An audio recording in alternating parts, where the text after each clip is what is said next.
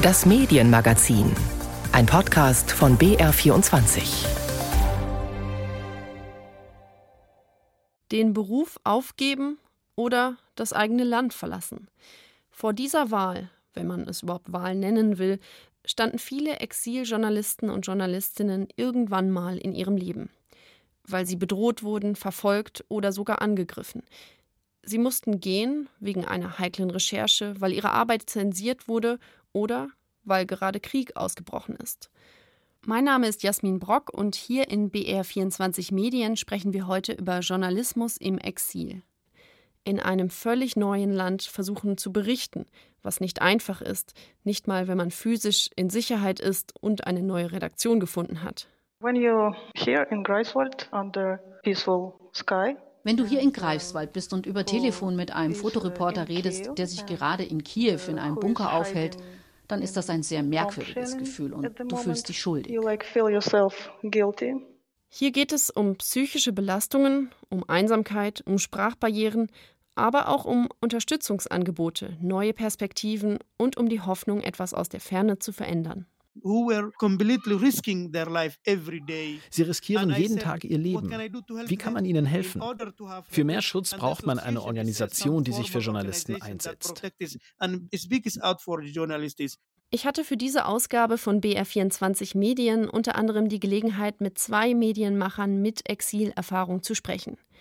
Roxana Panastschuk, Printjournalistin aus Odessa in der südlichen Ukraine, und Abdallah Ahmed Mumin, der nach einem Angriff von heute auf morgen von Mogadischu in Somalia nach Kenia fliehen musste.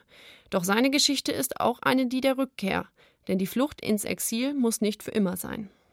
Eine genaue Zahl, wie viele Journalisten und Journalistinnen im Exil leben, gibt es tatsächlich gar nicht. Diejenigen, die in Deutschland leben, kommen zum Beispiel aus Syrien, der Türkei, aus Somalia, Afghanistan, aus dem Iran, aus Belarus, Russland oder der Ukraine.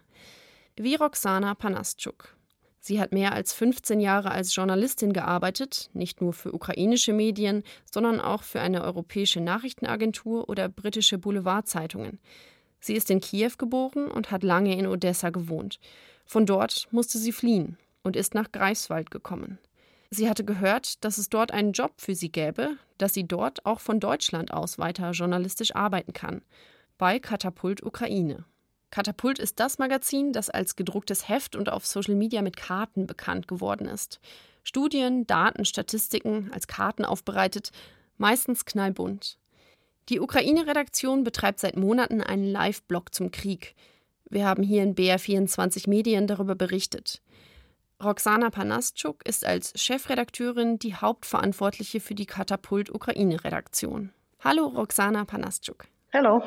Seit drei Monaten sind Sie jetzt hier in Deutschland, seit diesem März. Können Sie sich noch an den ersten Artikel erinnern, den Sie für Katapult Ukraine veröffentlicht haben? No, I don't remember the first article.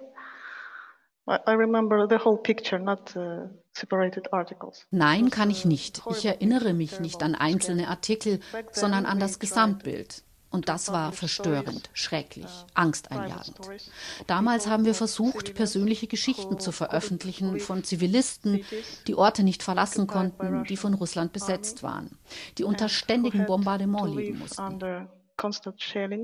Women, children, elderly people. Frauen, Kinder, ältere Leute haben sich in Kellern versteckt. Sie hatten kein Essen, kein Wasser, keine medizinische Versorgung. Wenn sie verwundet wurden, sind sie dort gestorben. Also nein, ich erinnere mich nicht an einen bestimmten Artikel. So, no, I do not remember mhm. uh, one article, first article, but I remember the picture. Ja, Sie berichten ja eben genau deswegen auch aus Deutschland über den Krieg, um diese Geschichten öffentlich zu machen. Für Sie als Journalistin in einem neuen Land, wie waren da die ersten Wochen in Greifswald mit einem ganz neuen Team, neuen Kollegen, einem neuen Umfeld? We tried to publish as much information, as much news about Ukraine as we could. Wir haben versucht, so viele Nachrichten aus der Ukraine zu veröffentlichen wie möglich, um das Publikum nicht nur in Deutschland, sondern weltweit zu informieren. Denn unsere Artikel werden auf Englisch, Deutsch, Russisch und Ukrainisch publiziert. Es war emotional sehr schwierig, aber wir wollten unsere Pflicht tun. Katapult hat uns umsonst untergebracht, das war sehr hilfreich. Wir mussten nicht nach einer Unterkunft suchen, als wir ankamen. It was very great because we didn't have to search for accommodation when we came here also viele Menschen fliehen ja gerade immer noch aus der Ukraine und sind in der Vergangenheit geflohen. Was würden Sie sagen, ist die spezielle Situation für Sie als Journalistin? Oh, when you're here in Greifswald under peaceful sky and um, you are talking by phone with a photo reporter wenn du hier in Greifswald bist und über Telefon mit einem Fotoreporter redest, der sich gerade in Kiew in einem Bunker aufhält, dann ist das ein sehr merkwürdiges Gefühl und du fühlst dich schuldig, weil du in Sicherheit bist und er nicht. Und er könnte jeden Moment getötet werden. Das ist ein seltsames Gefühl. So it's a really strange feeling. Ich kann mir das sehr gut vorstellen und gleichzeitig auch nicht, weil ich nicht in der Situation bin. Aber Sie haben mal gesagt, dass Schreiben auch wie eine Therapie sein kann. Natürlich ist es sehr belastend und sehr schwer, aber hilft Ihnen die Arbeit bei Katapult auch, damit umzugehen? Of course. I do for my country what I can. Natürlich tue ich für mein Land, was ich kann. Ich habe hier die Chance bekommen, über die Situation in der Ukraine zu informieren, wie es war und ist in den vier Monaten seit Kriegsbeginn. Jeder tut, was er tun kann, an seinem Platz. Ich tue das, was ich kann, an meinem Platz. So everybody does what he can do. Uh, everybody should be at their place. I do what I can at my place. Ich möchte noch mal auf Ihre Arbeit in der Redaktion zu sprechen kommen. Manche ihrer Kollegen und Kolleginnen haben teilweise auf einen Teil des eigenen Gehalts verzichtet, um das neue Projekt, also Katapult Ukraine, aufbauen zu können. Das war sicher ein sehr großer Schritt, der nicht überall und für jeden möglich ist. Aber glauben Sie, insgesamt gibt es genug Solidarität zwischen denjenigen Journalisten, die im eigenen Land leben und berichten können, und denjenigen, die ins Exil gehen müssen? We try to work together and uh, from the very beginning we looking for opportunities to join and to work as one team. Wir versuchen zusammenzuarbeiten. Von Anfang an haben wir nach Möglichkeiten gesucht, als ein Team zu arbeiten, um möglichst viele Informationen über die Ukraine zu sammeln, um diese Nachrichten an unsere deutschen Leser und unser internationales Publikum weiterzugeben. Das ist eine großartige Kooperation. Wir können unsere Erfahrungen austauschen und etwas Neues aufbauen. Wir entwickeln uns weiter. Es ist ein sehr interessantes Teamwork. It's really a very interesting teamwork. Was ist das Wichtigste, dass Sie Menschen, sei es Kollegen in der Medienbranche oder Ihren Rezipienten, Lesern und Leserinnen, äh, mitgeben wollen, was Menschen wissen sollten über die besondere Situation, Journalistin zu sein in einem ganz neuen Land? When you a journalist, your first task is to realize what local public, what local people get used to read and wenn du Journalistin bist, ist es deine erste Aufgabe festzustellen, was die Leute vor Ort gewohnt sind zu lesen. Den Stil, die Formate. Was Katapult betrifft, so muss man eine Menge lernen, wie Informationen in Karten aufbereitet werden, um die Leserschaft zu erreichen. In einem neuen Land musst du viel lernen und ausprobieren. Es ist nicht einfach, aber alles ist möglich. Und dann kannst du deine eigenen Erfahrungen einbringen und etwas Neues schaffen, das für alle interessant ist that would be interesting for everybody. Vielen, vielen Dank an Roxana Panaschuk. Vielen Dank für die Einblicke in die neue Arbeit, in die neue Arbeitsweise, aber auch natürlich, was dieser Umbruch persönlich und emotional bedeutet. Vielen Dank. So thank you for the talk. Thank you for having me. Journalismus im Exil. Ich finde, wenn man das immer so nüchtern sagt, klingt es fast wie eine Berufsbezeichnung. Aber spätestens mit diesem Interview, das ich mit Roxana Panaschuk geführt habe, wird klar, dass da ganz viele Fragen dran hängen. Vor allem auch die extreme mentale Belastung. Wer im Exil lebt und berichtet, hat sich das nicht ausgesucht, hat Kollegen, Freundinnen und Familie noch im eigenen Land. Die Psyche muss man bei allen, die fliehen, mitdenken, auch um Hilfsangebote zu konzipieren über belastende Ereignisse öffentlich zu sprechen, das ist für viele, auch Exiljournalisten und Journalistinnen, natürlich nicht so einfach. Und deswegen übernimmt hier jetzt auch Barbara Hans. Sie ist Journalistin, Wissenschaftlerin, war Chefredakteurin vom Spiegel und von Spiegel Online und ehrenamtlich ist sie Vorstandsmitglied beim Dart Center Europe, das sich dem Thema Trauma und Journalismus widmet. Hallo, Frau Hans. Hallo, ich grüße Sie. Wir sprechen ja heute über das Thema Journalismus im Exil. Da werden viele bei diesem Umbruch, bei dieser allerersten Ankunft in einem neuen Land auch erstmal denken an eine sichere Unterkunft, an neue Kontakte, neue Jobmöglichkeiten, wie geht's weiter.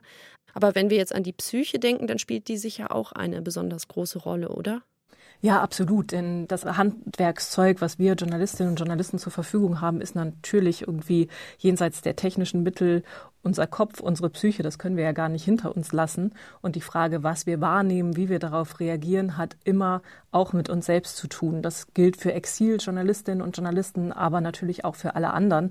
Wir bringen das immer mit ein und hier spielt es natürlich eine besondere Rolle immer dann, wenn jemand schwierige oder gar traumatische Erfahrungen gemacht hat und vielleicht dann auch noch im Exil weiter über ein Land oder eine Situation oder einen Krieg berichtet, aus dem, vor dem er oder sie möglicherweise selbst geflohen ist.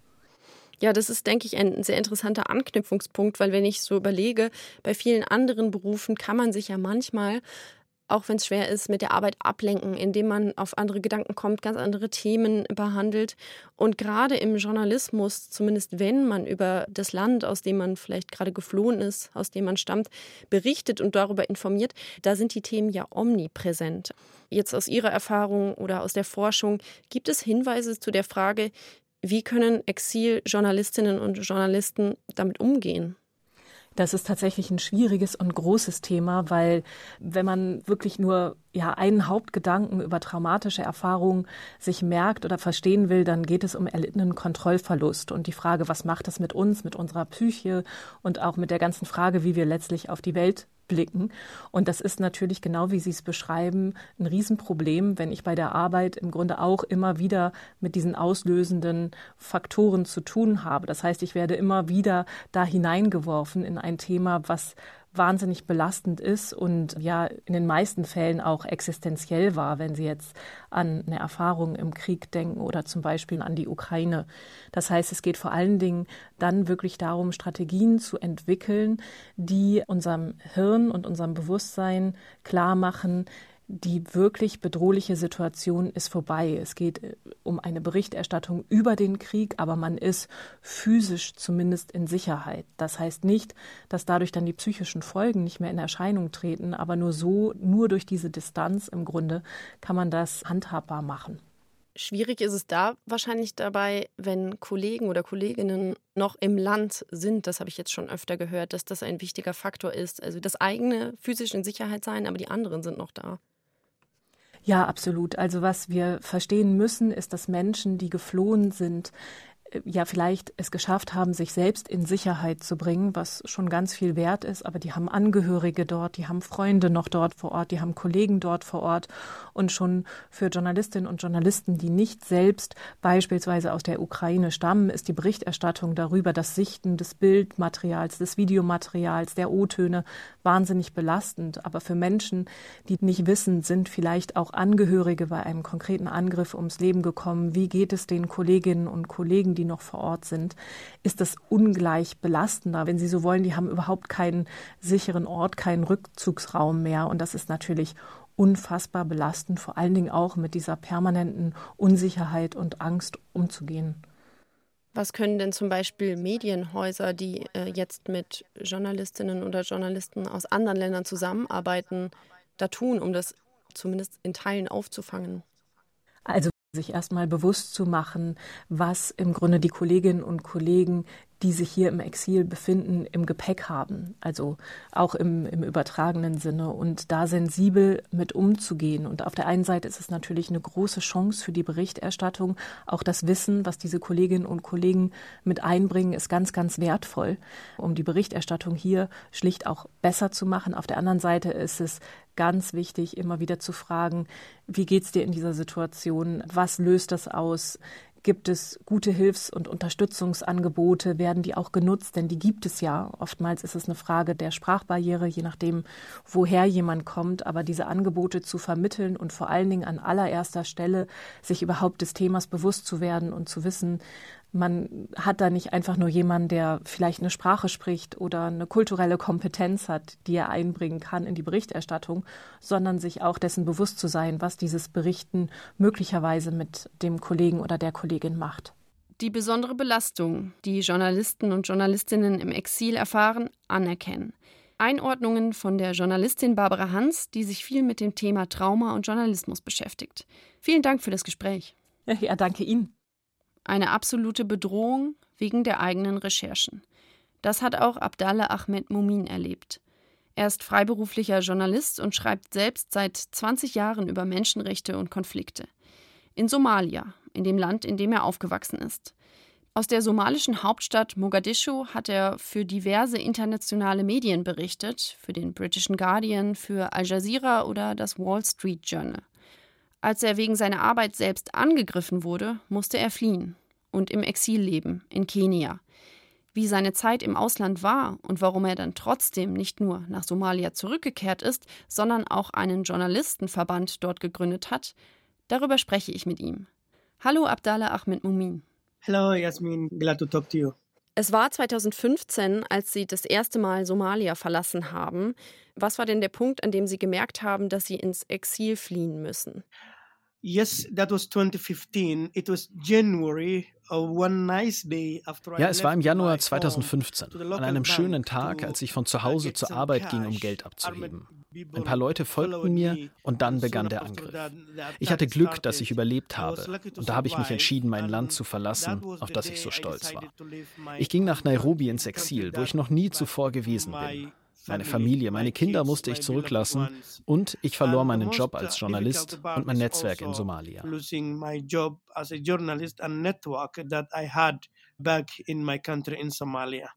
Können Sie kurz einordnen, über welche Themen Sie zu der Zeit berichtet haben? reporting the conflict in Somalia and how this conflict has been affecting ich habe über den Konflikt in Somalia berichtet und wie sehr die schutzlose Bevölkerung davon betroffen war. Vor allem Frauen und Kinder, aber auch Journalisten und Menschenrechtsaktivisten. Ich habe auch über die Angriffe des US-Militärs auf die Terrorgruppe Al-Shabaab berichtet. Ende 2014 wurde ihr Anführer durch eine Drohne getötet. Aber kein Lokaljournalist hat sich getraut, darüber zu berichten. Mein Artikel darüber im Wall Street Journal wurde die Top News und danach begannen die Drohungen. Sie wissen, wo ich wohne, sie kennen meine Kinder, sie werden mich umbringen. Ja, und genau das haben sie eben versucht, als ich zur Bank ging. Da haben sie auf mich geschossen und ich wurde von drei Kugeln getroffen. Ich habe überlebt und versucht ruhig zu bleiben, aber einen Tag später bin ich nach Nairobi geflogen.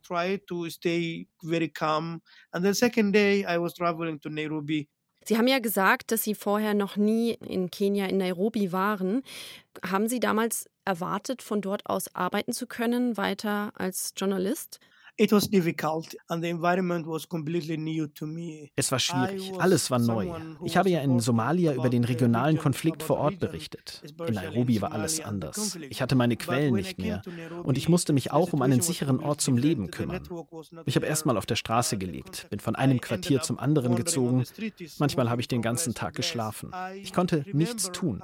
Das war eine echte Stresssituation condition. Ihre Geschichte ist ja nicht nur eine der Flucht und des ins Exil gehens, sondern auch eine von einer Rückkehr. Wann war der Punkt, dass Sie gesagt haben, dass Sie zurückkehren können, wollen oder müssen? 2019 was the year I decided to get back to Somalia. First of all, I could not survive in exile. 2019 habe ich entschieden, nach Somalia zurückzukehren. Vor allem, weil ich im Exil nicht überleben konnte. Ich bekam keine Unterstützung.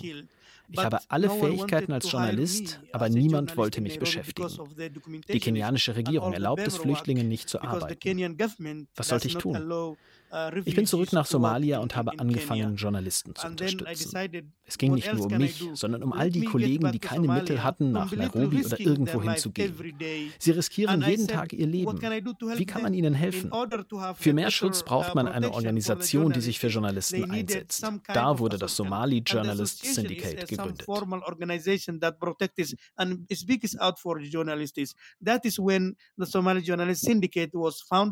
Somalia ist ja nicht das einzige Land, Land, aus dem Journalisten und Journalistinnen fliehen müssen, es zeitweise oder für vielleicht sogar für immer verlassen müssen. Auch aus der Ukraine, aus Belarus, aus Russland, aus der Türkei, aus Mexiko müssen Journalisten ihr Land verlassen.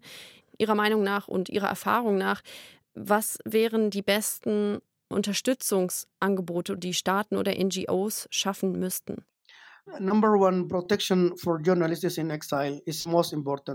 Zuallererst ist Schutz für Journalisten im Exil extrem wichtig, so meine Erfahrung in Nairobi. Zweitens braucht man Kontakte und Netzwerke. Die Kollegen von vor Ort sollten einem helfen, einen Job zu finden.